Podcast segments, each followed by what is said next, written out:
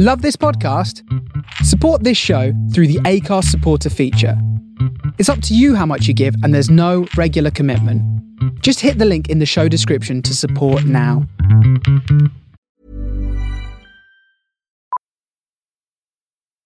Millions of people have lost weight with personalized plans from Noom, like Evan, who can't stand salads and still lost 50 pounds.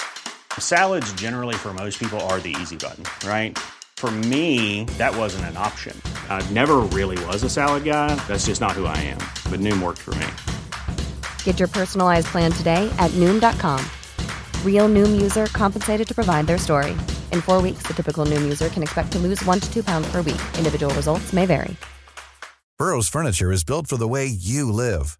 From ensuring easy assembly and disassembly to honoring highly requested new colors for their award-winning seating, they always have their customers in mind. Their modular seating is made out of durable materials to last and grow with you.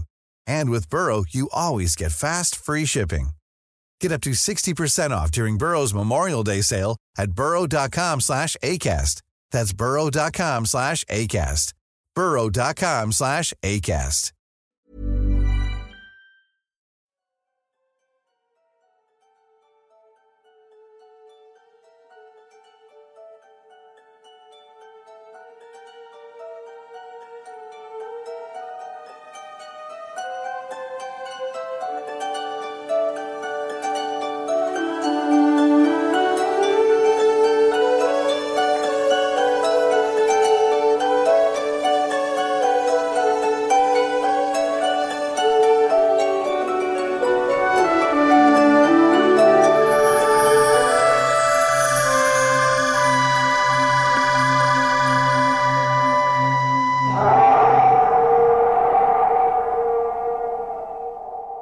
So I've got previous notes here from a different film. See how long it can take you to to guess what I'm talking about. Okay. Okay. Yeah. Two Okay. CV Ooh, that's um. mini club. shouts. Ah, James! Well Jesus done. Christ! I had to read Iconic all of it earlier. I had no idea what I was talking about. Britain. An ancient kingdom with legends of violence, cruelty, and torment in its blood. Join your hosts, Ross, John, and James, as they bravely tread where few would dare. Witness their journey into the horrific history of British horror. They are the General Witchfinders.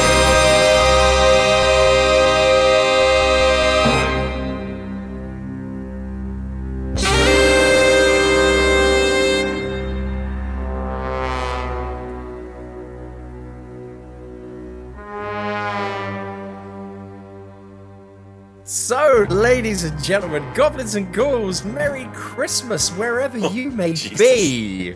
Um, welcome back to the 41st episode of the General Witchfinders podcast. Part one. Uh, oh, I I thought dramatic tension there. I thought I'd missed my cue then. No, no, no, no, absolutely not. I'm James in Bournemouth in southern England.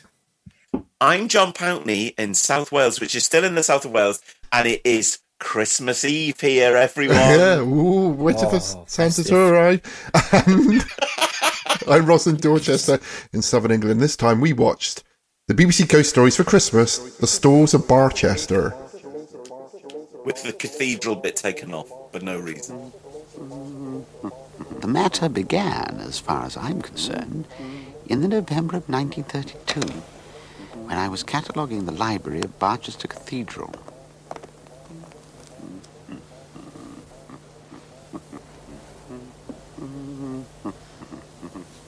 It was a disappointing collection, and what volumes of value I found were much fallen into decay. My task was scarcely furthered by the unhelpfulness of the librarian, at whose door I found myself bound to place the unhappy confusion that I discovered wherever I turned. I trust you prosper in your task, Dr. Black. It's uh, profoundly uninteresting, I'm afraid. I sometimes wonder whether there shouldn't be a tax on authors. Mere poverty seems to be insufficient to deter them from writing. Now, if they had to pay for the privilege, A great many librarians would be seeking fresh employment, and there'd be far fewer books to catalogue.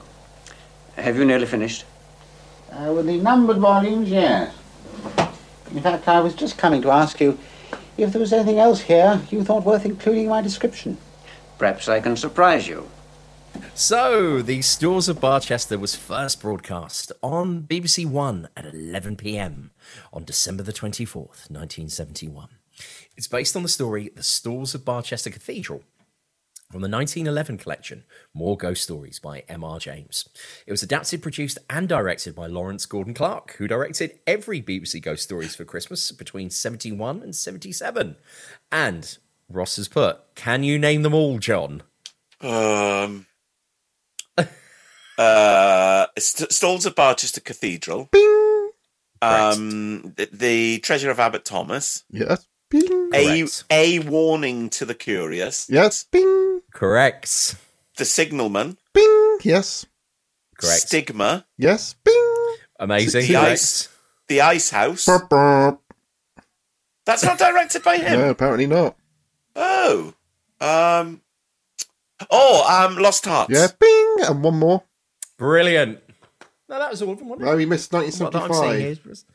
What's Oh, 1975? okay. right, yeah. What's that one? The ash tree. Oh, There yes, I love the ash tree. Yeah, yeah, yeah, yeah, yeah, yeah. Not bad going. Well Well, done. pretty good Yeah. going, John. Yes, I've got to yeah. say that's that's pretty good Yeah. going. Uh, right, so Pointless, the cast of the totally pointless knowledge. It makes you Yeah, a king amongst our listeners. the cast of the Stalls of Barchester includes several actors, best, uh, better known for their roles in situation comedies or lighter dramas. According to Clive, Richard Bu- Bucket slash Bouquet Yeah. Swift as Dr. Black, a character Amazing. who does not appear in the story and appears as a framing device. As we've mentioned before, he had two appearances in Doctor Who, of which he was Mm. not particularly pleased. so it's only fitting that we mention them again. Um, uh, Yeah. Ross hasn't put this in his script, but go back and listen to our one episode where we talk about his the most car crash interview that he ever ever did. It's incredible. Of his appearance in the 2007 Doctor Who Christmas special. Swift declared, It wasn't until after we'd been filming for two weeks that I realised that Mr. Copper is an alien. and having been asked about his appearance in Revelation of the Daleks, 1985, he said, amazing. It was the most bizarre entertainment I have ever been a part of. amazing. Uh, Will Leighton, as the cathedral librarian, he also appeared in the previously discussed Witchfinders episode, An American Werewolf in London, as he one of the tramps that get killed by David. One of our Yeah. recurring themes in this podcast: Yeah. tramps. Unfortunately, there's, there's, 70s there's no tramps in the, these two episodes that um, we're Yeah, recording yeah. tonight. Robert Hardy is Dr. Haynes. Haynes uh, Hardy's birth name was Timothy Sidney Robert Hardy. His nickname being Tim. I don't know why this is important, but you know Ross. Uh, in his It's, it's, all, it's all wisdom- facts. Thanks. He has played British Prime Minister Winston Churchill in six separate films and has also played twice played Winston Churchill's World War II ally and friend, American pre- President Franklin D. Roosevelt. No way. Thelma Barlow appears as Letitia Haynes, famous for her part of Mavis Riley in British soap Coronation Street. Her first episode was transmitted in 1971, but her character only appeared regularly from 1973 when she joined the mm. staff of The Cabin. She remained in the series for 26 years, appearing in nearly 2,000 episodes. And for the benefit of our foreign listeners, we should also point out that she was the bedrock of light entertainment stalwart in this country, Les Dennis. Yeah, I made a whole um, career out of that. Made a whole career out of doing an impression of her, which is basically just him. And we're all, we'll all do it now. I'm pretty Yeah, confident yeah, on this. yeah. And simultaneously, of just him going, I, Oh, I don't really know. And that was it. He pretty, pretty much did that. And then he got married to Amanda Holden. There you go. and uh, Can I ask you something? Yeah. You're a comedian, right? Yeah. I haven't seen you make a joke for five years. What do you mean? When you're on telly and stuff, when you're on chat shows, or in Big Brother, you're talking to the chickens, but you're moaning about That's stuff. the way That's they all you cut do. it. There you go, moaning about stuff. Make a joke about it. Make a joke. I mean, what was that impression you used to do? Impressions, I did loads. What was it? Mavis Riley, Coronation Street. Do that. No, I'm not doing that. Do it. No! Go on. I don't really know? That's great. Yeah, I know. It is good, yeah. But did she ever even say that line in Corrie? I don't think because so. That's the thing that that's like "Beam Me Up, Scotty" is famous. Never line. Uh, is play it And again. Play it again, Sam. Play it again, Sam. All yes, that kind of stuff. And I don't really know. Was she probably never said it? Did she? No, but it will probably come up again at some point in this episode. She turned into Mavis Wilton Yes. later on, didn't well, she? yeah, originally, you know, where I cribbed this all from was referred to as Mavis Wilton. Well, no one called him Mavis Wilton. Mm, Well, when she was mar- married to Derek Wilton with Yeah. his, he had a paperclip on top of his Vauxhall Corsa. Why? He was just worked for a station stationery company. Well, oh, so you Like mean like a, oversized a, a, a giant one rather than just a giant one, not, yeah. not a tiny. Just a normal one on the, on the aerial or anything. Right, anyway, right. So, Well, um, not, not now- a tiny one, a normal size um, paperclip. whatever, yeah, Yeah, right. yeah. Right. So, um, the next one, Ross, I must admit that I made exactly the same error as you here. Yeah. Harold Bennett appears as Archdeacon Pulteney. Yeah. Not Pountney, as I thought it was, and Ross thought it was too. And I wrote down excitedly, "Pa- Archdeacon Pountney, and underlined Well, it. I, I do always wonder because obviously the Pulteney Bridge is in uh, in Bath, Mm. which is famously uh, in Bath, and um, I always wonder if we're somehow related. Yeah, it must to have the, been, um, I reckon. Yeah, yeah, A lot yeah. of these- Gotta be. But in London, Llundain, to our Welsh language listeners, um, Hmm. There is a Pountney Street, which is the correct spelling. Because there was a Lord Mayor of London who was called Pountney in the 13th Oh, century. nice. And that is Ooh. all a true fact. Do you, do you know what Pountney means? Nice. Is there something to do with chickens? well, originally, uh, my dad's company was called Pountney's Poultry. Um, the uh, he thinks that it's something to do with Dupont, as in it was like a Welsh, uh, not a Welsh. Norman. Fuck, I got I got Welsh on the brain. Yeah, it's like a, a Norman French uh, Okay. thing. Interesting. Yeah, so uh, mm. it's a very old name though. Great. There you So, uh, then, then uh, so yes, so uh, Ponkney slash Pountney. Yeah. Uh, he is best known as the lecherous octogenarian young Mr. Grace Yes. in the long running sitcom series Are You Being Served with an absolutely tremendous theme tune. Also star- starring Wen- Wendy Richards, wasn't it? Going up. Oh, she is the worst wanker, Yeah. isn't Of she? them all, yeah. He's the worst wanker of them all, as we know. Um, and then apparently, and I didn't know this, that Bennett had had, had a, a career as an architect and only became an actor when he retired. And it does seem No like way. his, his only acting is just being an old man and not saying Yes. anything. Yeah, yeah, yeah, yeah. Good morning, young Exactly. Mr. Whatever he says. Right, so Eric Chitty appears as the priest seen in Doctor Who, the deadly assassin, as Engin, the Time Lord coordinator of the Matrix. Just imagine Elgin. me shrugging. I think it's Oh, Elgin. Eng- Oh, Ro- Ross has put Engin. Oh, it might be Engin. Engin. Well, Anyway, according, whatever. according to the TARDIS wiki, it was Engin. There might be, I, I think there might be an Elgin and an Engin, or maybe I'm thinking of the Engin marbles. I don't know what. Um... so who was the? So the little nerdy man who's like the verger or something Hmm. is he? Is he known because he's he steals the show, doesn't he? Not that I not not that I took any notes on, unfortunately. I've absolutely thoroughly researched Yeah, as what- ever this podcast. Yeah, yeah. These are the ones I thought people might actually have heard of any of the things he'd done. And as, as mentioned, Ross has just put David Pugh as uh, John and Ambrose Coghill as museum cur- cur- curator. Yeah. Yes. Then, the adaptation was filmed on location in Norwich Cathedral and Yes. the surrounding close, one of two great British locations that we're going to see um, in this and our New Year's Eve episode. I thought it was Church themed, church themed Yeah, location. I really thought it was was Salisbury when I, when I was looking at it, or It- Salisbury. Or, very similar. They're, Yeah. they're built on similar Yeah. lines, though, Ross, aren't they? You know that. that- Anyway, uh, High Church, etc. Right. So, unusually for a BBC tes- television drama of the 1970s, both interior and exteriors in the stalls of Barchester were originated on 16 millimeter film, as opposed to the standard studio. Yeah, as opposed to the Yeah. standard studio videotape for interiors. And my God, you can tell, and Yes. that's what part Yeah. of what makes it so good. well, any Doctor Yeah. Who's Right. filmed in a similar way, John? I think only Spearhead from Space was shot entirely on 16 millimeter film, which is why it it transferred to Blu-ray so well. yeah, you're getting all the um, hits tonight, guys. I think it's a real shame Christmas. that the the colours in this one, and particularly the next the episode that we're going to do next week for Christmas Day. New Year's Eve. Even though Christmas, even though Christmas Day is tomorrow. Oh no, Christmas Eve. Yeah, okay. New- Year's no, Eve. New Year's Eve. Fuck's sake. Right, sorry. oh. Right, so the one we're Sorry, doing. it's Christmas Eve. We were a bit drunk. We, we're, yeah, yeah, we've been yeah, out caroling, yeah, haven't we? We're waiting for the chimes of midnight for Christmas Day so I can open my first present. Yeah. So a week tonight on New Year's Eve, we're not going out to celebrate with our friends. We're staying in to watch um uh the uh what's it called? The Treasure of Abbot Thomas. Yes, we are. Yeah. The colours on the Treasure of Abbot Thomas are very washed out, aren't they? And I wish they could do something to kind of bring that back a little bit. Yeah. It looks a bit um Maybe we should get the colorization team who did the Daleks. well, yeah, they've just left it. Oh God, did you watch the Daleks? it was awful. It was really terrible. So wasn't it? so weirdly done. Like the ha- first half hour, I was like, God, this is really good.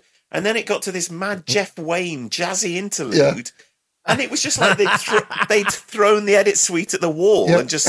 and they kept doing like these flat to cover up cuts. They kept doing flashbacks to things that happened like Yeah. two seconds ago. Yeah, yeah, yeah. like, very, very strange very weird. indeed. Yeah, Yes. But um, I still watched it all. yeah, I watched it. Well done to everyone involved. if Yes, you're exactly. But it was really, really hard. But it was insane. It was like you was having some kind of like fever. it was Dalek fever dream. I do think the colours of the Dalek control room, especially the little Dalek dials, did look especially good though. A bit like um um oh what's the program called? Crack uh, not Cracker Jack. chock a block. Chock a block, Yeah. chock a block, chock a block. It looked like the machinery in chock a block, didn't it? Yes, when they it used did. to put the big videotape into them. Yeah.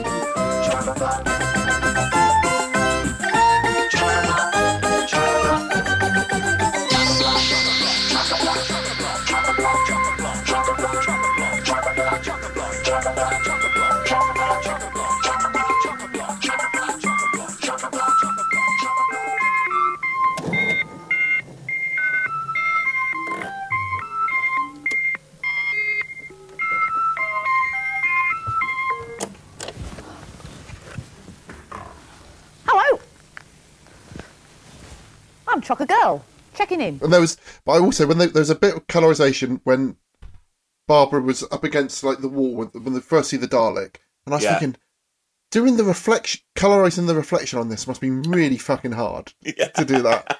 Um, yeah, Yeah, you could have just made the wall silver, couldn't you? Yeah, Rather than like yeah. Of course, James watched it a few times, didn't you, James? Oh, I've no idea what you're talking about.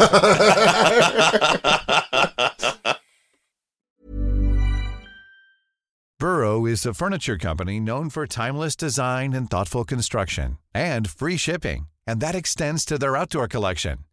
Their outdoor furniture is built to withstand the elements, featuring rust-proof stainless steel hardware, weather-ready teak, and quick-dry foam cushions. For Memorial Day, get 15% off your Burrow purchase at burrow.com slash ACAST and up to 25% off outdoor. That's up to 25% off outdoor furniture at burrow.com slash ACAST.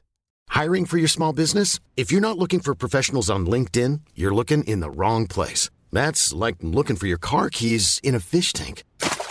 LinkedIn helps you hire professionals you can't find anywhere else, even those who aren't actively searching for a new job but might be open to the perfect role. In a given month, over 70% of LinkedIn users don't even visit other leading job sites. So start looking in the right place. With LinkedIn, you can hire professionals like a professional. Post your free job on linkedin.com slash people today. Hey, Dave. Yeah, Randy. Since we founded Bombas, we've always said our socks, underwear, and t shirts are super soft. Any new ideas? Maybe sublimely soft. Or disgustingly cozy? Wait, what? I got it. Bombas. Absurdly comfortable essentials for yourself And for those facing homelessness. because one purchased equals one donated. Wow, did we just write an ad? Yes. Bombas. Big comfort for everyone. Go to bombas.com slash ACAST and use code ACAST for 20% off your first purchase. Millions of people have lost weight with personalized plans from Noom, like Evan, who can't stand salads and still lost 50 pounds. Salads, generally, for most people, are the easy button, right? For me, that wasn't an option. I never really was a salad guy. That's just not who I am. But Noom worked for me. Get your personalized plan today at Noom.com. Real Noom user compensated to provide their story. In four weeks, the typical Noom user can expect to lose one to two pounds per week. Individual results may vary. So we have met we've met Doctor Black before, haven't we? But Have we? it's after this. Yeah, we we meet wow. Doctor Black in um, uh, Warning to the Curious. I've, I've no memory of that at all. No, have have we reviewed? A We, we have to the done. We have done Curious? a Warden the Cu- Oh yes, yes, yes. I didn't realise he was playing the same character. So he's playing the same character. That's yes. when he does the Benny Hill, um, uh, sort of running around, yes. being yeah, yeah, chasing following yeah. So we've met him before, but in this, this is 1932, isn't it? hmm I cannot remember if the other episode is set before this, which means that thankfully he survives his interlude with um, William Ager. That's that's watching the start of this. That's all I thought. This is set in the twenties, thirties, and then they say it's 1932 because it's 50 years since the um, box has been deposited by Letitia, his sister. And then I thought, oh, does that mean he's survived? Because he gets on the on the train at the end, Mm. and the guy, the guy, as he gets on the train, says, "Oh, sorry, sir, I thought I saw someone else get Mm. on the ca- carriage with you." There, or, or words to that. So effect- it doesn't say um, when it was set, but we, it's we, the, um, we, we was set in the depression, wasn't it? We thought. It was set in the Depression, but I don't know if it wasn't the 20s. So I hope that Dr. Black survived that traumatic interlude in his life. He went on holiday. Peter Vaughan was there. Peter Vaughan dug up a crown. He helped him return the crown, but then it's suggested that he inherited the ghost of William Ager, who is the vengeful spirit, coming to sort out. Um, well, he, he no does digging. sort out Peter Vaughan. No digging here. Um, so then we have. Um, so basically, what I think the start of this film is, is the, the dream scenario for M.R. James, the author, is that he goes and he researches some old books in a musty old library. And this lovely. this is Yeah. known to be the the life that M.R. James was wanted and d- did a lot of stuff where he Mm. Personally did um, translate a lot of incredible stuff that hadn't been translated before. He, as a child, he would write to Queen Victoria. Really? And and yes, and was and was ticked off for doing so. Um, and he became quite obsessed, I think, with Queen Victoria as a child. Um, this is all details that I've gleaned from the MR James podcast that I used to listen to. They haven't done a um, episode since July now. Or is that because they've run out of things to talk about? Well, no, they started doing a new a new sequence of books, but then it just seemed to stop, which is Oh. very sad. But um, so yeah, I think that's that. The framework for this story is basically M.R. James thinking, "What would be my perfect day out? It would be to go to a very musty old library somewhere, find some papers, and then find a story hidden within those papers, which the production designer has um, kind of sprinkled with what looks like uh, post, uh, you know, dried poster paint. Yeah, over the top. Yeah, I don't know if you can get paint like that anymore, but poster paint when I was in infant school wasn't a disc; it was like powder. yeah. and You had like a- those, those pots which you Yes. sort of screwed a thing on, which you stuck the um the, the paintbrush into. I can I can smell it now. The smell yes, of I powder can smell paint. it. Yeah. Yes, and it just looks like that, basically, doesn't it? Sprinkled into a the the cask. Um, so it's essentially there was um a, a very nice shot of him uh, of Clive Swift walking Mm. up the uh, uh the corridor. Yes. and, it's, and it, it was uh, put at the other angle, so it looks like he's sort of like he's sort of like going up a hill but getting smaller, and uh, Yeah, the, yeah, the yeah, yeah. perspective is very nice. And Yes. yeah, it, it's. I think this is this one would be the, this was the first one they did after um Whistle I Come to You, wasn't it? This is like Yes. when, when it actually became like BBC, uh, the Ghost Stories of Christmas, and I think this is pretty much the one which established what these things are actually going to be Yes. like, isn't it? Well, it's Yes. Lawrence Gordon Clark is a kind of unheralded TV genius with these because I think they're so well Mm. directed. Or, I mean, I've seen Mm. that Mark Gatiss has got a new one coming out for this Christmas now, which I'm very excited about. For Tonight. Well, tonight, yes. James Oh yeah, it's on tonight. Yeah. Of course. So Mark Gatiss, yeah. So we'll probably watch it after we finish here, guys, and we'll let you know what that's like. Oh, of course. Um, but but we but It's we, like we- being Sometime in January. isn't yeah, but we probably won't talk about it on New Year's Eve, even though we would have watched it. No, said Yeah. we'll, Yeah. we'll talk about it in Yeah, January yeah, yeah, yeah. for reasons. Yeah, we we keep it. Back. So, um, but that one I do know took them only four days to shoot. really, which is absolutely mental. And if I don't know if It they is. did these in such a, a short amount of time, but to make something look so good, which you've basically got no time to spend over it at Mm. all, Yeah, is but- very, very impressive. But when you probably got Kit Harington, you couldn't afford them for more than four days. I imagine. No, I mean that's the thing. They uh, people probably do a lot of favors for people like Mark Gatiss, don't they? Because they're uh, thoroughly nice chaps, and they say, "Come and Mm. Yes. you know, come and take part in my um, mummy story." Um, so I'm very much looking forward to that because it's a good story as well. Conan Doyle. Mm. Anyway, yes. So back to this. It does So, look good, po- doesn't it? Because it's all on 16 mil film. It does. It does. And that's the joy of this. I'll get this out of the way really early on. Is the use of darkness and what might be Yes. the whole thing of dark houses at night and what may be out there in the dark and the shadow is used incredibly effectively in this. Yes. In both the churches and and I was thinking, I was watching it. Is it obviously at the time, the 1970s, but it does it does feel kind of quintessentially British. The three day week. That dark winter's night. Yeah, And that, you know that that winter, like what, that, like we're in the middle of right now. You know, Yeah. dark by quarter quarter to five in the evening, and it's just the, the, the feel of it all, and it really for me was so beautifully atmospheric. And It's said, very, it very a lot of and there's proper nicely blacks in it as well, which modern televisions can't deal with. It just No, they, no, they, no. they they try and f- they try and do something with the black, and it, it, you end up getting weird like artifacts looks, and stuff. in yeah, it. it looks very pixelated. Mm, yeah. I, for me, this story is about um, like an obsessive compulsive disorder, um, and I think that's the Mm. subtext with "I must be firm." It's this idea that you can't get out of your head, and I think that is something really that M.R. James potentially suffered from himself. If we looked at it, Mm. if we looked at him from a kind of modern prism, you know, he was obsessed with Queen Victoria, and he wrote these letters to Queen Victoria when he was a child, and he was ticked off by you know the the head of Eton. Um, so it's um, was it Eton he went to, or the or the other one, Eton and Kings. He ended up being being one of the uh, Harrow. He was he taught at Harrow, didn't he? Towards the end of his life, as I seem to remember from. That I think it's. Eton James, but I can't remember. Oh, okay. Yeah, but he he he, he One was of the, the top. yeah, he was so- toppermost of the poppermost of of of Mm, yeah. scholars of that age. But I do think that his personality had this obsessive compulsive thing, which was hidden away, and I, I've only learnt about through other kind of scholarly research into his life.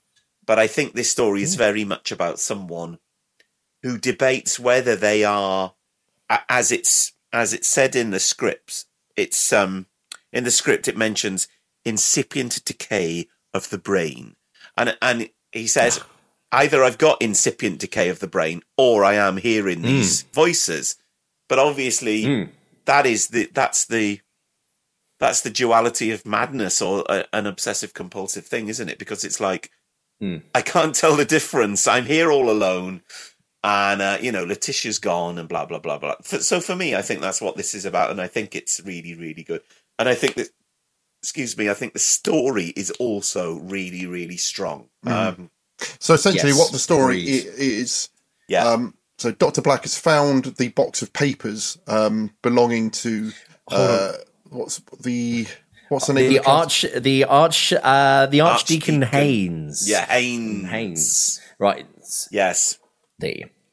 Now, uh, Ross, you should you should just point out uh, before you crack into that the, the joy of the fact that um, Clive Swift says to the librarian, "Look, I don't think there's anything really interesting here." Yes. And uh, the librarian drops a few morsels in front of him. Yeah, says, yeah, yeah, Interested yeah. in R.D. Allington's mathematical tract, which I thought sounded like a, va- a vaguely dirty proposal. But um, he's not interested. But then he finally says, "Oh, but you might be interested in." This, which isn't, Yes. and that's always such a great way in, Yeah. isn't it? To go, uh, Yeah. uh, uh, but maybe you might be interested in this, which is off the books, and it's this locked box. Some mute inglorious Milton, perhaps? Um, Canon Marcel's annotation to the Epistle of the Thessalonians, no? Uh, Professor R.D. Allington's mathematical tract. I, uh, I think not. Well, Cyrus, of course. Cyrus? An epic poem in eight cantos, product of a country clergyman's leisure. I wonder if he read it to his parishioners. I expect he did. Oh, what's this? I don't remember. Oh. Yes, of course, I'd completely forgotten.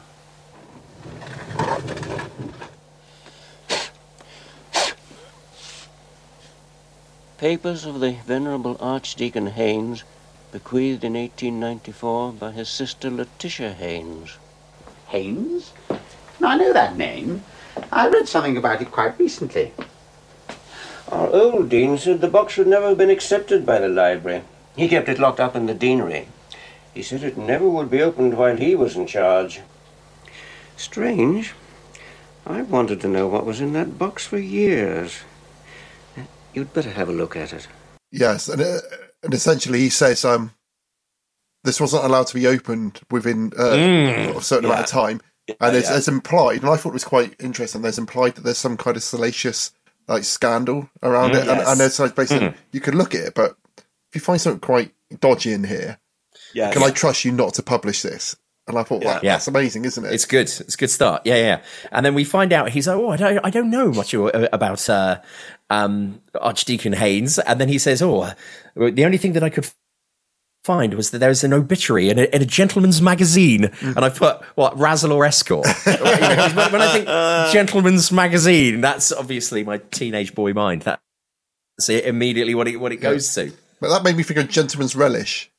and that as well, which also sounds va- vaguely rude. But anyway, um, they they uh, he decides that he's uh, oh, Clive Swift, uh, Mr. Black decides that he's going to read. So having opened up the box, he begins to read the story, which is then the story that we see, the Stalls of Barchester, the story of um, uh, Archdeacon Haynes and what happens. So Ross, carry and his now, clip cloppy shoes. His clip cloppy shoes, which and his um, very clip cloppy shoes. yeah, which w- when you're um, watching uh, on uh, YouTube with the Yeah. closed captions on, every time he walks past, it says "sound of applause."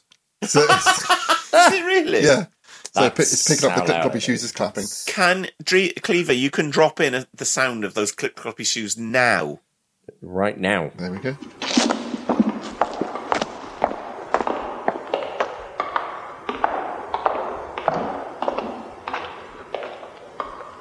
Great, Yeah. because I love the sound. What I lo- what I when I know I'm watching something really wholesome and, and comforting, it's either Plague of the Zombies with the clip cloppy shoes in that, or it's this with the clip cloppy shoes in this. And I ponder, what are the clip cloppy shoes made of? Are they wooden underneath? Or, I Um, don't know, or still to, to stoke up. I think we were, we were discussing maybe they were um, Roy Castle esque uh, Tap dance tap shoes, yeah. Because my shoes don't clip clop. Whatever shoes I wear, they don't clip clop. Yeah, it's all trainers They har- nowadays, Yeah, aren't they it? hardly make a sound. Whereas these are are very precise Victorian shoes. Have aren't you ever they? had shoes resold? No. Yeah, so I've, I've done that. Christ, So- this, this is what people tune in for. have, you ever, have you ever sought out the services of a cobbler listener? have you ever been in part involved in Rumpelstiltskin? Oh, moronic twaddle. Um, but you know, they would have put like metal on their shoes to stop them wearing out because you would have to. Those shoes so have you to think last you a it long would be metal soles? Yeah. I thought I thought wood. I think they would have had like metal bits on them to stop them from wearing out. Oh, like um little tacks. Yeah, sort of, no, like sort of like half moon bits at the heel and stuff. like that. Oh, okay, interesting. We can look at so maybe we could, we could get, have some shoe cobbling experts on there. Why do cobblers have the little robots Oh, advertising their know, ways? yeah. Why- Yeah, very why- no- slowly hammering something. But no one else. There's no, no there's no other. Yeah, fishmongers don't have a a man with a fish, do they? No chopping up. Which is Yeah, they, that'll be what, Anyway. uh, a Doctor Who villain um, within the next series. The cob, the co- Russell, Yes. paging Russell now. Yeah. Um, so we start off with quite choppy bits of uh, the creation of an atmosphere, which basically describes that um, Robert Hardy's character is waiting for his elderly boss, who is the Archdeacon, to snuff it. Yes. But he keeps on going. So Letitia, his sister, Yes. who is Thelma Barlow, mentions that there's this infection in town, and he's like, "Oh, unfortunately, he hasn't Oh, touched the fingers crossed. Archdeacon." And then he's there and he's waving, and then there's a scene where they they're toasting the good health of the Archdeacon with yes, about five blokes. years are passing. Yeah. and then a few scenes later, there's only three blokes left. So, but then we get the, Mm. the we go into the um uh clever setup and exposition. I've said because I think it's done quite Yes. well because it's this choppy kind of thing, and then we ba- basically um he's. i- i- do we see him push down the stairs, or does he fall at that? He falls No. down- he falls. He Yes. falls, but the way they frame it and shoot it, you get the feeling that you're maybe not seeing everything. Oh, he- the, the way he that trips, the um, he? Yeah. uh, Jane Lee, who is his Yes. the archdeacon's maid, Yeah. kind of watches him fall, observes him, and then allows Screams. several beats to pass Yeah. before screaming. Yeah. And it's a very good lets you scream, know, isn't it? Oh, hold on. It's a fantastic scream, yeah. Yeah. And then they're talking about there's a, a missing um, stair rod. So which, Stair rod, that's right. which made the stair the Yes. carpet. Which so far Made the is carpet. pretty much what the story. I mean, this this really is quite a, a. This sticks to the story quite well.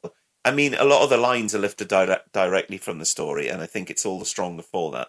Um, next week, when we do the the um, Treasure of Abbot Thomas, that one Hmm. deviates quite substantially from the story, and we'll debate Ooh. that. I'm sure next week Okay. on New Year's Eve.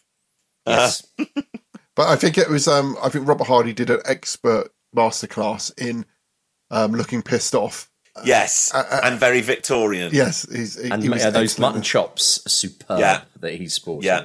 Magnificent. and a very yellow kind of base coat of uh, foundation on his face, which is quite strange. um, so I my notes are very poor for this. So I've written duty in capital letters, Victorian man of substance, and that is Archdeacon Haynes at this part in the story, isn't it? Because Mm. he's basically it, it. They make a uh, uh, M.R. James makes a big fuss in the story, uh, the written story about how he's trying to um, get the um, kind of uh, finances of the church back on an even keel, Right, okay. because um, the the previous Archdeacon Pulteney wasn't very good at looking a- after stuff like that. Yes. Um, Yeah. with, with this, this goes quite quickly and more into the ghost story stuff, I think, Mhm. and it gets quite stone tapey in terms of Mm. You hear voices. What what you're hearing is psychic recordings rather than his incipient decay of the brain. But it's interesting though because it's Mm. not the ghost of the, uh, the the dead archdeacon who's haunting him. So he just so essentially there, there's a in where the arch, when he he gets the job of the archdeacon who dies, so he now becomes the archdeacon. he Yes. inherits the Yeah, mantle. and yes. and he's got um in the area of the church where he sits and is it the pulpit? Would you say that's a pulpit? I don't know. It's not a pulpit. I underneath his seats is what's called misericords, but I don't know what his. I'd say it's a throne. Yeah. the arch the, th- the archdeacon's throne. Yeah. So they've got two like hand rests, which it doesn't look out of place, but it, it is very clear that he does sit holding these these two um, Yes. carved arms of the of the uh, of the throne. Um, but So what? So one is a black cat, one isn't it? yes. And one And the other is a hooded man or a It- hooded skull. yes. So in the story, I think there's three carvings. So this this dispenses with Hmm. one, but in the story, he's called the King of Terrors, which I think is a great title. Whoa, that's good. Yeah, which I Like I think would be my So- um, autobiography title. Yeah, hey, note that down. John Uh, Pountney, King of so- Terrors. And on, but on the Terrors. cover, it wouldn't be a picture of me. It would be a picture of Tosh Lines from um, TV's The Bill. the bill. you- as long as you had a picture of the, with him with all his kids on the back cover. The man who loved too much. Yeah. Remember? hmm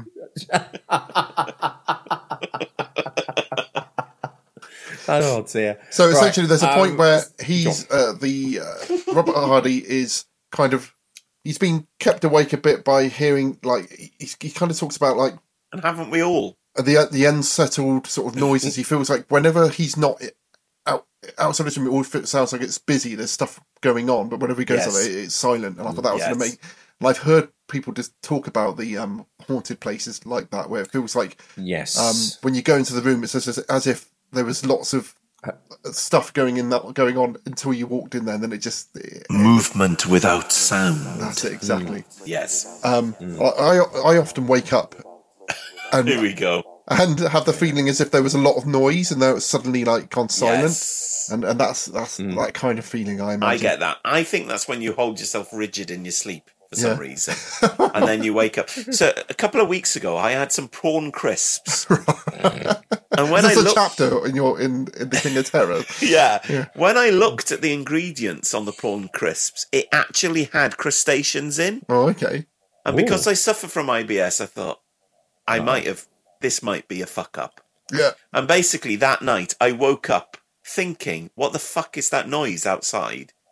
I walked around the house for an hour until I realised that it was sound in my ear, Right. which okay. was a very strange experience. Which since has subsided, but it sounded like machinery outside.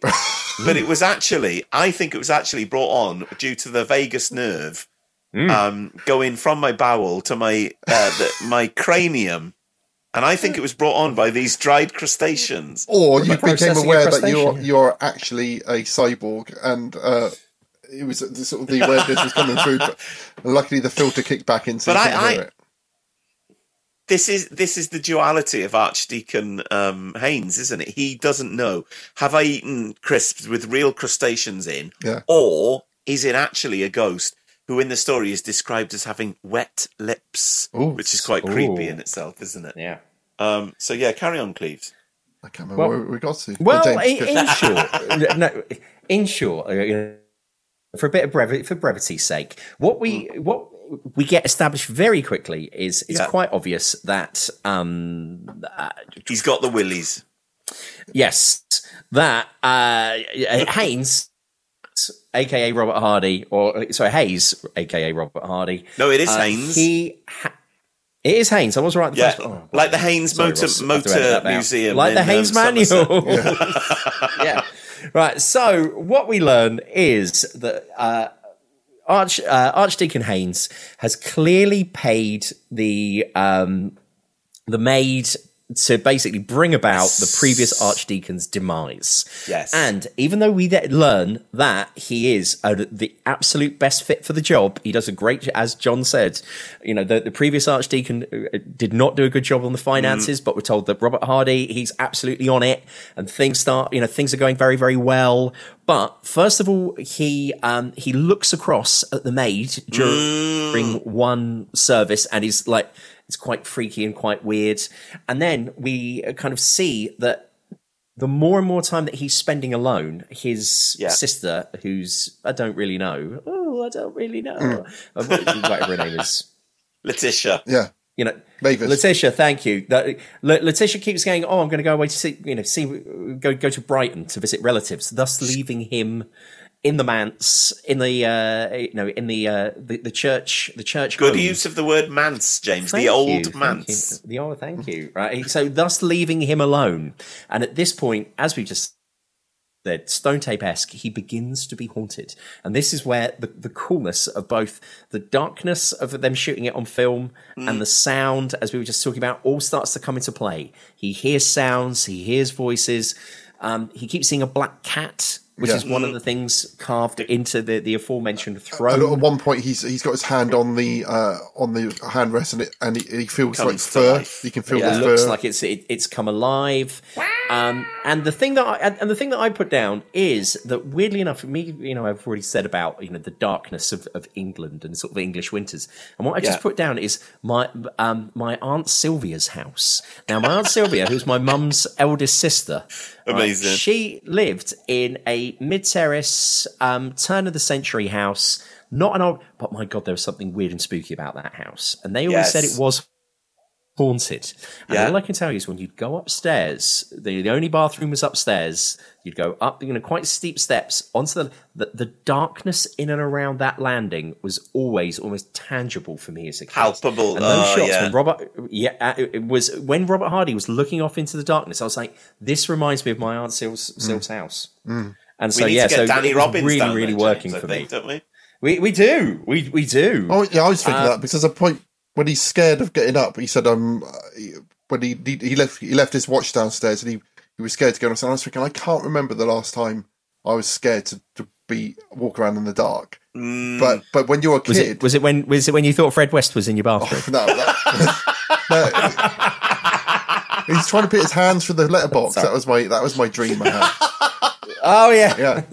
But but when I was a kid, I was so scared of the dark. I would, I would Yes. you know, I would like be busting to go to the toilet, but I would not get out of bed. Well, for But me, that- the li- the line that sums this up is: I find that I absolutely shrink from the dark season, Mm. and whenever it gets Mm. to fucking October for me, and the clocks are about to bastard change again, I Mm. think, what fucking idiot thought up this rule that we have to make it darker just so someone in Scotland can have a little bit of daylight when they're farming, so the rest of the country has it dark at bloody four o'clock because it should be five o'clock, which is kind of livable. But it's it's sunset at now is at like three minutes past four, and I'm just like, Correct. for fuck's sake! I, I to be honest, I identify with with um our man here. I you know I think the old guy was hanging around too much. You know, old people a bit like Boris Johnson. You know, they've had their time. Old people. It's time to get rid of them. you didn't kill Dave um, Lee, did you? I killed Dave Lee Travis. um, so yeah, I mean, this it, it's a very good um, evocation of, of of mental illness through you know what we'd call these days like seasonal affective disorder or something, isn't it? It is like this guy spends too much time on his own. He's in the fucking dark. He sits in this throne and he thinks the cats come to life. A bit, uh, you know. Later on, you see the skull of the King of Terrors, don't you? Where which is really good. Um, we we haven't mentioned the Verger or whatever he is yet. Matthew, who is this slimy little creep who creeps up behind him with gives a little He makes him five- jump, and there's Oh. such Yeah, a good look on him Robert jump. Hardy's face. Yeah. Yes. He's got like what we call a five-a-side moustache. Um, and he, he's just, he's just, but he, for me, he steals a bit like um, Arnold the Boots in um, Mhm. uh, Warning to the Curious. This guy does steal it for me because he's so good at this kind of um, um, ol- olea- oleaginous, creepy kind of, you know, That's a, nerd. there's a great part when he said, "Oh, um, oh, I'm glad to see you. I just wanted to talk to so and so who I saw you walking up here with." And he's like, "I wasn't walking." "No, no," and then you can see him sort of walk off and sort of look to see where. Yeah, and, and it's very similar to um, Warning to the Curious when people are seeing uh, another another figure walking with the uh, with Peter Vaughan and stuff. That, that, that sequence is basically shot for shot a remake of uh, Cat People, where the lady is trying to catch the bus and she hears footsteps behind her. It's almost exactly the same. It, it's cribbed, like not shot for shot, but it's like. And, and but fair play to um, what's his name now? The director Alexander Graham Bell, Alexander Gordon. George Lawrence Gordon Clark. Lawrence Gordon Clark. Fair play to him. Like, I think it's it's interesting now because every everything now is so um uh accessible. I think when um when someone cribbed a scene like that from a film in the past, it was very obvious that not everyone was going to know what you'd ripped off. So you kind of got away with it. Whereas now, everyone has seen all those films umpteen times because they're at your fin- fingertips. But I think back in the 70s, it was kind of. It was almost, almost a nod and a wink to people that knew what you were kind of referencing, and I think it's quite clever for that. So what? What? There's a, a really good bit where they go to the uh, piece of land where the Yes. the wood where which was cut Hot- down to yes. make the the carvings Now- from. Yes, the hanging oak. Now, hold on a- a- again. Now, for me, this was the best bit, and this is what really I was enjoying it anyway. But this, bearing in mind that you know, we kind of, s- you know, one of the things, one of our touchstones on this podcast has been folk horror, and this was the Mm. most amazingly folk horror bit. It was so much going on in about three minutes. It was Yeah. superb. Yeah. So Haynes decides, we're told, and we're going to coming back to this again on our New Year's Eve edition, that he's a rational man. Despite Yeah, being a yeah, man of faith, yeah, we're also told that he's a rational man, and he decides that he wants to get to get to the, the bottom of it. And we see that he's gone for a walk out into the countryside with whoever that that guy is, kind of like a man, you know, another guy from the, the local area, man, you know, He's probably an antiquarian of aged gent, antiquarian of some, of, and Yeah. who kind of gives him the rundown on the local area. Yeah. And first of all, he says, "Oh, those um, uh, those carvings in the church. What's who did them? They're very unusual." And we're told that it was made by Austin the Twiceborn. Yes. because we're told that, that yeah, which is great. Straight away. And we're told that, that what he had the power of foresight, which is awesome. And what's, what's so great about this is they, that itself could be in an own its its own story. But we're just Yeah, like yeah, he yeah, just yeah. had foresight. What happens to him? Yeah. You'll never know. It's Yeah. awesome. But we're told that you know, so that was his skill, and that he made them. And he then goes, "Oh look, um, you know, in fact, uh, even though it, it's a Christian church, the, the you know, the, those uh, carvings were made from wood from here, from this wood." And this wood would have been the site of pagan rituals mm. and the old religion from before the time of, of Christ. And I was like, mm. this is great. This is what I'm, this is what, and then he says, for example, over here, and points to, you know, what looks like a burial mound, but we're then told is it's the hanging oak. He says because when they excavated it, they found like human bodies in between, mm. um, and, and so you know they therefore think that this tree was used to hang people, you know, criminals, wrongdoers, and during tho- those, those sort of pagan pre-Christian times. And I've just written down maximum folk horror. Yes. Yes. Well, Superb. just a, a, a kind of side plug for another podcast I do called Dark Darcy. but, but we, Oh, we, here we go. we went to uh, a church near here, which has got um, Norman carvings um, a- along the roof, and it's it's one of the uh, the few places in uh, in England where there's a there's a Sheila gig. Sheila Nagig, And yes. there's two of them on there. So, um, so this is a, a Christian church, but there's all these pagan Hmm. carvings on there. So a Sheila gig is a basically a massive vulva with um uh, with a, Yes. yeah Mm. on there, and there's all these other like people copulating and all this kind of stuff.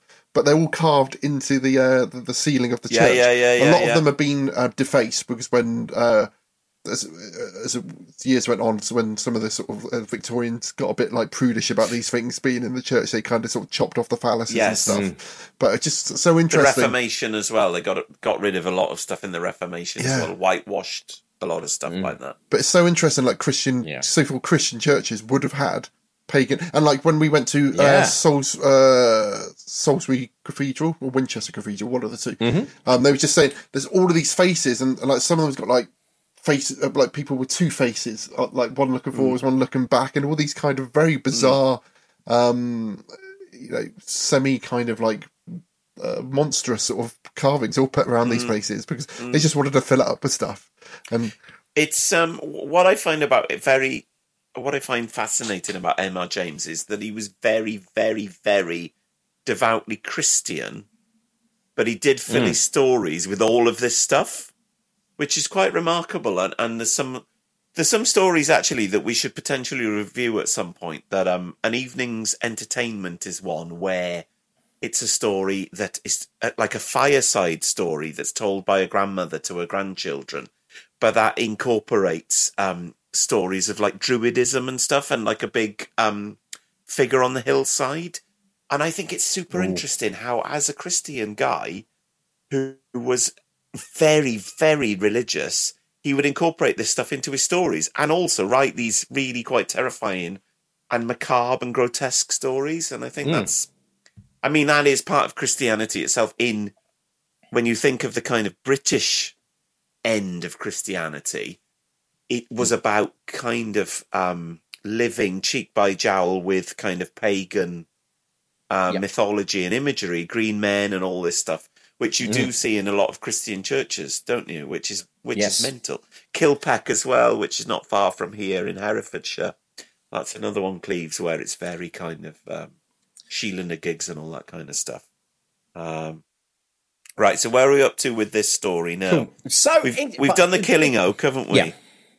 And as I said, the, the last line from that part is, as far as I know, the old customs have died. Which- Yeah, which, which, which, as was a good line I to end know. that scene on. Yeah. The, oh, yes. And then from that point on, we're told that things begin to escalate, or and we are see Yes. we, we, we see things beginning to escalate. Um, first of all, we have uh, like the redux of you know whereas before he was when in uh, during a church service he thought you know with his hand on the cat carving it became a real cat.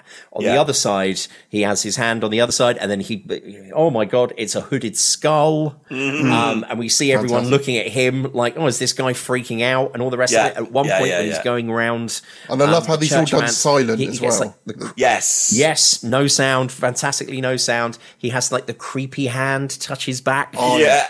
That made me think of Doom As Lord from the is- Eagle. Do you remember It's very- Doom Lord? yes, very Doom Lord. He's Yeah, very yeah, similar, yeah, Ross. yeah, yes, yeah. Yeah. that's one Like, for the teenagers. It was a Yeah. comic strip which was like photographs, wasn't it? Yes. Yes. Yes. Yeah, it was fantastic. But yeah, it looked like a Doom Lord glove so being touched It on the did. shoulder. It did. So, in short, this this this builds up to a uh, you know a, a climax, and we also see from you know while Clive Swift is reading his notes, and he's like, "I know, I you know, I can't escape this." Mm-hmm. And, and he's like, I could go, I could go to, with, I don't really know, Thelma or whatever. I could go with my sister and escape it, but I can't. And I thought that was really interesting. I mean, as John, you were saying earlier about, you know, M.R. James being an obsessive. And it's like he can't let go of this thing. He feels like Yeah. it's, it's he's in the thrall of it, which I think, if anything, that's the scariest thing. Why do you think he keeps writing "I must be firm"? What do you think that? What do you think that's related to that? I think it's that, uh, that once again, it's that it's the dream of rationality, isn't it? Yeah, it's yeah, that if yeah. I continue to be rational, if Yeah. I continue to stick to the to these principles, I can't Yeah. go wrong. Mm. And so, but you know, I must not waver from them. It's again a, for like me. a That's really Victorian interesting. mindset, isn't it? It's just like Yes. yeah, totally. But once again, like- that that dream, or and you know, one of two stories that we're seeing where it's like, oh, men of faith, but also Mm. men of reason, and it's that you know the the tension there was was Mm. really really palpable and really good. Sorry, there's a great What? bit when he's he goes to bed, uh, but he says um, to his uh, uh, his servant John. John, uh, Yeah. no, come up to my bedroom because I'm going to need to give you a, a letter to I need posting, and Yeah. uh, and you hear That's from it. outside the door, and he says, "Come in," and the door opens, and then no, uh, he says, "Shall I come in now?" yeah, Yeah, yeah, yeah, yes, yeah, yes, yeah, yes, yeah. yeah. And um, and then the door opens and there's no one there. No And one there. Yeah, that's, that's fantastic. And that's virtually that's that is the climax, isn't it? Is Yeah, that he Pretty then much, yeah, ventures because out onto he looks for what he thinks might be.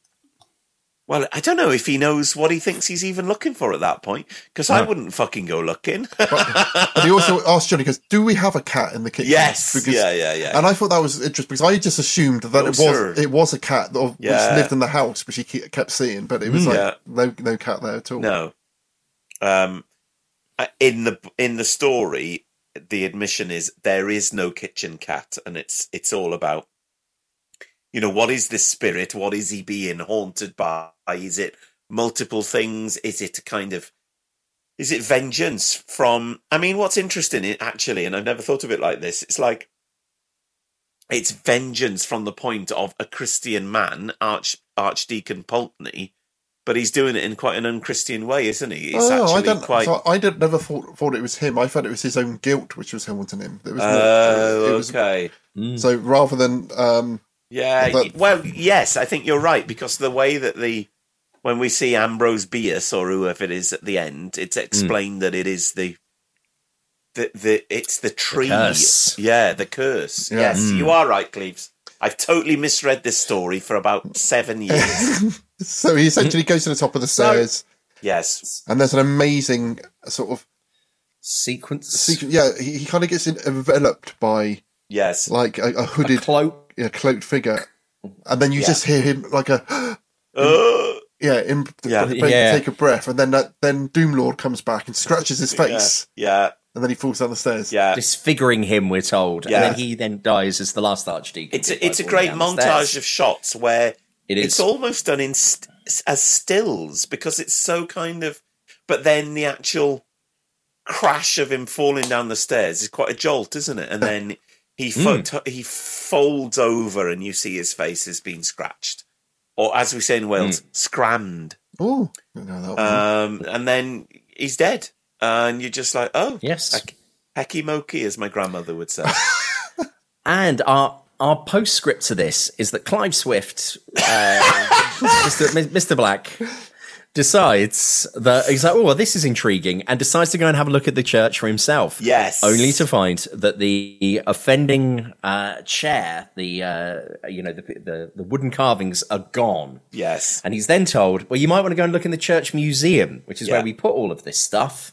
And then we, he goes into and speaks to, as John says, the guy who runs, who works the church museum, who says, "I've only ever heard of these pieces. They're Mm. long, you know, they're gone now. But what we did find was this letter, dun dun dun Which was inside which was the inside carving, yeah. Mm, which, which was inside the carving that basically Yeah. says, you know, I, I, I carved these from the hanging tree, and anyone who touches these who is guilty or has some guilt will, you know, justice will be meted out to them. Yeah. And oh wow, da, da, da, And it's da, signed by and what's then he his says, name, oh. the twice born, wasn't it? Yes, indeed. So it's kind of like, ah, well, you know, that kind of ties it all up very neat- neatly. And Clive Swift says, well, what happened to them? And he says, well, the man who took ownership of them, they freaked out his kids so much he burnt them. Mm-hmm. So they've been destroyed. And then that is pretty much the last line. However, uh, it finishes with Clive Swift sort of walking away and they have a black and white cat there. In the, and what I've written is, couldn't they have just found a black cat? Yeah, yeah. I know it's really or have the cat which they used earlier.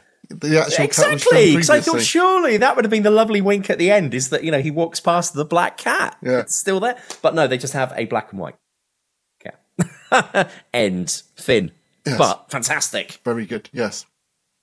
Okay. What was Christmas number one in 1971? Seventy one. Mm, when this film when this film was released. Hmm. Um, it's not Johnny a, Mathis. It's not. A, It's not a Christmas record. It's not a famous Christmas record, No. but it, but it is a, a famous comedy record. Oh, go on. Ernie, the fastest, The fastest milkman in the West. Yes, was number one in 1971. You don't hear that on any Benny uh, Hill. Yeah, many Christmas or compilation albums, do you? Remember the uh, uh, the incredible story, or I don't know why. It's right incredible. What, exactly, it's incredible what nonsense sticks in your brain, isn't it? All I can remember is seeing a, th- seeing a thing once that Benny Hill once spoke to Charlie Chaplin. Who said, "Oh, uh, you know, Mr. Hill, you must come with me. You must see my house." And he went Yeah. into a, a, a, you know a room in Charlie Chaplin's house, and he had loads of Benny Hill videos. Benny Hill said he just burst into tears because that was like the greatest thing that could ever be. Yeah, it was probably because like, it had lots of young women in it doing Women on Charlie. Chaplin's um, procl- proclivities. We um, when we were in St Ives, not the last time, but maybe the time before, there was nothing on TV at all except Benny Hill. Uh, on- so I put it on because I remembered that That's my Cornwall for father, who isn't my dad, um, used to love Benny Hill, and I put it on, and I was like, "What on earth is this shit?" it is the. I cannot It's believe it was on national television. I did see a Benny Hill clip the other day on, on Twitter where like some kind of like uh, like monster television comes and starts like attacking a child, like a real like horror movie s sort of thing. Well, that that was um, Russell T Davies's most recent Doctor Who Yes, it episode. was, yeah. Please. and also, it's only recently. I know, like, we still have to put up with the bad teeth thing, but you know, for our American cousins listening in, for years, yeah, there's Galvatron. For years of listening, uh, or Yeah. uh, when you'd ever you speak to Americans, they'd all go, "Oh, Britain, bad food, bad teeth, and Benny Hill." And it's Yeah. like Benny Hill has n- not been on TV for decades, No. decades. It's in the same, It's um, incredible how that's got into blocking the my mind DNA, 321. our country's. yeah, Ted Rogers. Okay, so what are we going to give the um the stalls of Barchester out of five? Well, I'll give the stalls of Fantastic. Barchester. Oh, whatever. Yeah. um, I think it's a it's a good four point four point five. Four point five from John. Yeah. I've given it a four as for well. a foot. Yes, and I, I, there was so much going on there. There were numerous things that could have spun off Yes. into other stories. It kind of, it didn't creep me out, but it said it really evoked in me those, those kind of spooky memories. It's got a beautiful yeah, yeah, feel yeah. to it, Yes. and it's only nice and short as well. It's only forty-five Well, minutes exactly. long. It gets It's, on with it, which just is like always a welcome. For me, it's not as good as a warning to the curious because it's not the Mm. seaside isolated setting that I really Mm. like in that, but it is probably the second best one Mhm. of the Christmas ones because it is it's really quite flawless. I mean, the special effects and stuff now do look a bit clumsy, but it also doesn't overcook something in the way that other things have Mm. done subsequently, you know. And I think Robert Hardy is amazing. Oh, So he's good. brilliant. He's very He is very good Yeah, in yeah, yeah, yeah, yeah. Considering a lot of what he's doing, is he's not talking. Yeah, yeah, yeah. There's yeah, points yeah. in it where you look like he's going to throw up, like Yeah. when, when he's like getting really sort of Mm. like Yeah.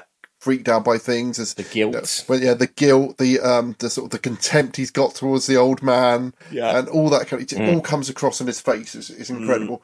But I was thinking he's, he's got such a bizarre sort of Shatner-esque delivery of his lines, where he puts he he will talk pretty fast and put in breaks in the, the where you don't Yes. expect them where they're going to be. But Yeah. but excellent. But, but, uh, Big friends with Richard Burton as well in real life. Oh, really? Yeah. Awesome. Cool.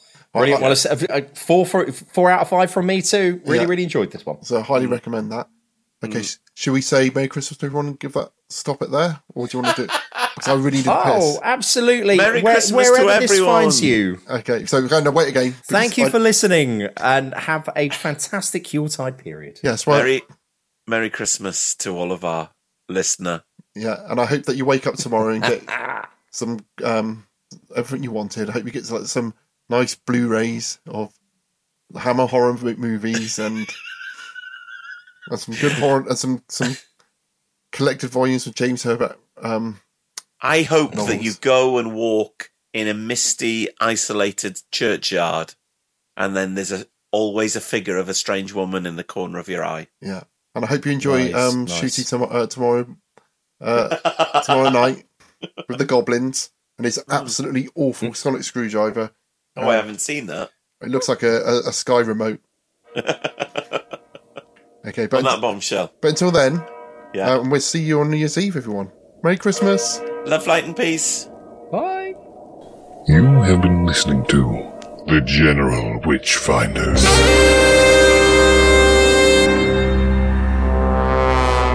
Support the show and continue the conversation at patreon.com forward slash General Witchfinders. Subscribe and spread the word at generalwitchfinders.com.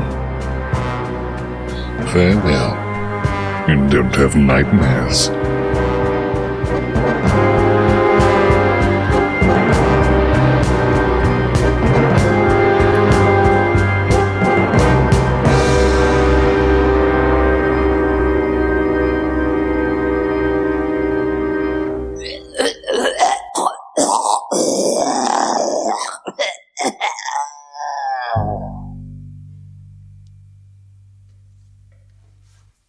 Two CV.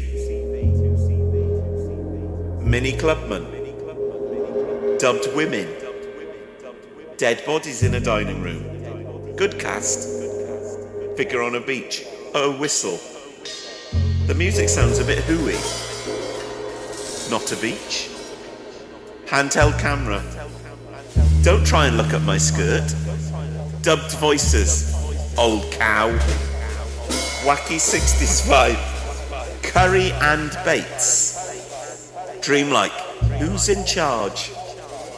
Weird makeup on Bates. Archetype of the English. Cricket match. Carol Drinkwater. Stolen buckle. Should just tell him to fuck off. What I might do is just um put that out and replace the actual episode of the shouts.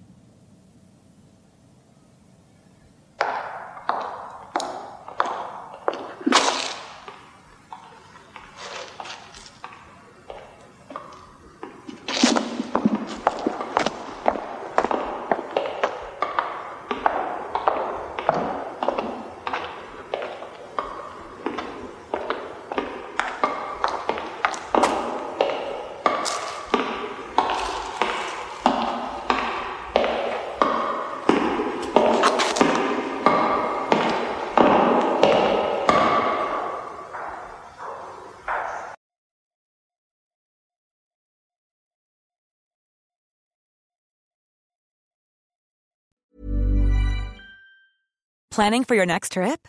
Elevate your travel style with Quince. Quince has all the jet setting essentials you'll want for your next getaway, like European linen, premium luggage options, buttery soft Italian leather bags, and so much more. And is all priced at 50 to 80% less than similar brands. Plus, Quince only works with factories that use safe and ethical manufacturing practices.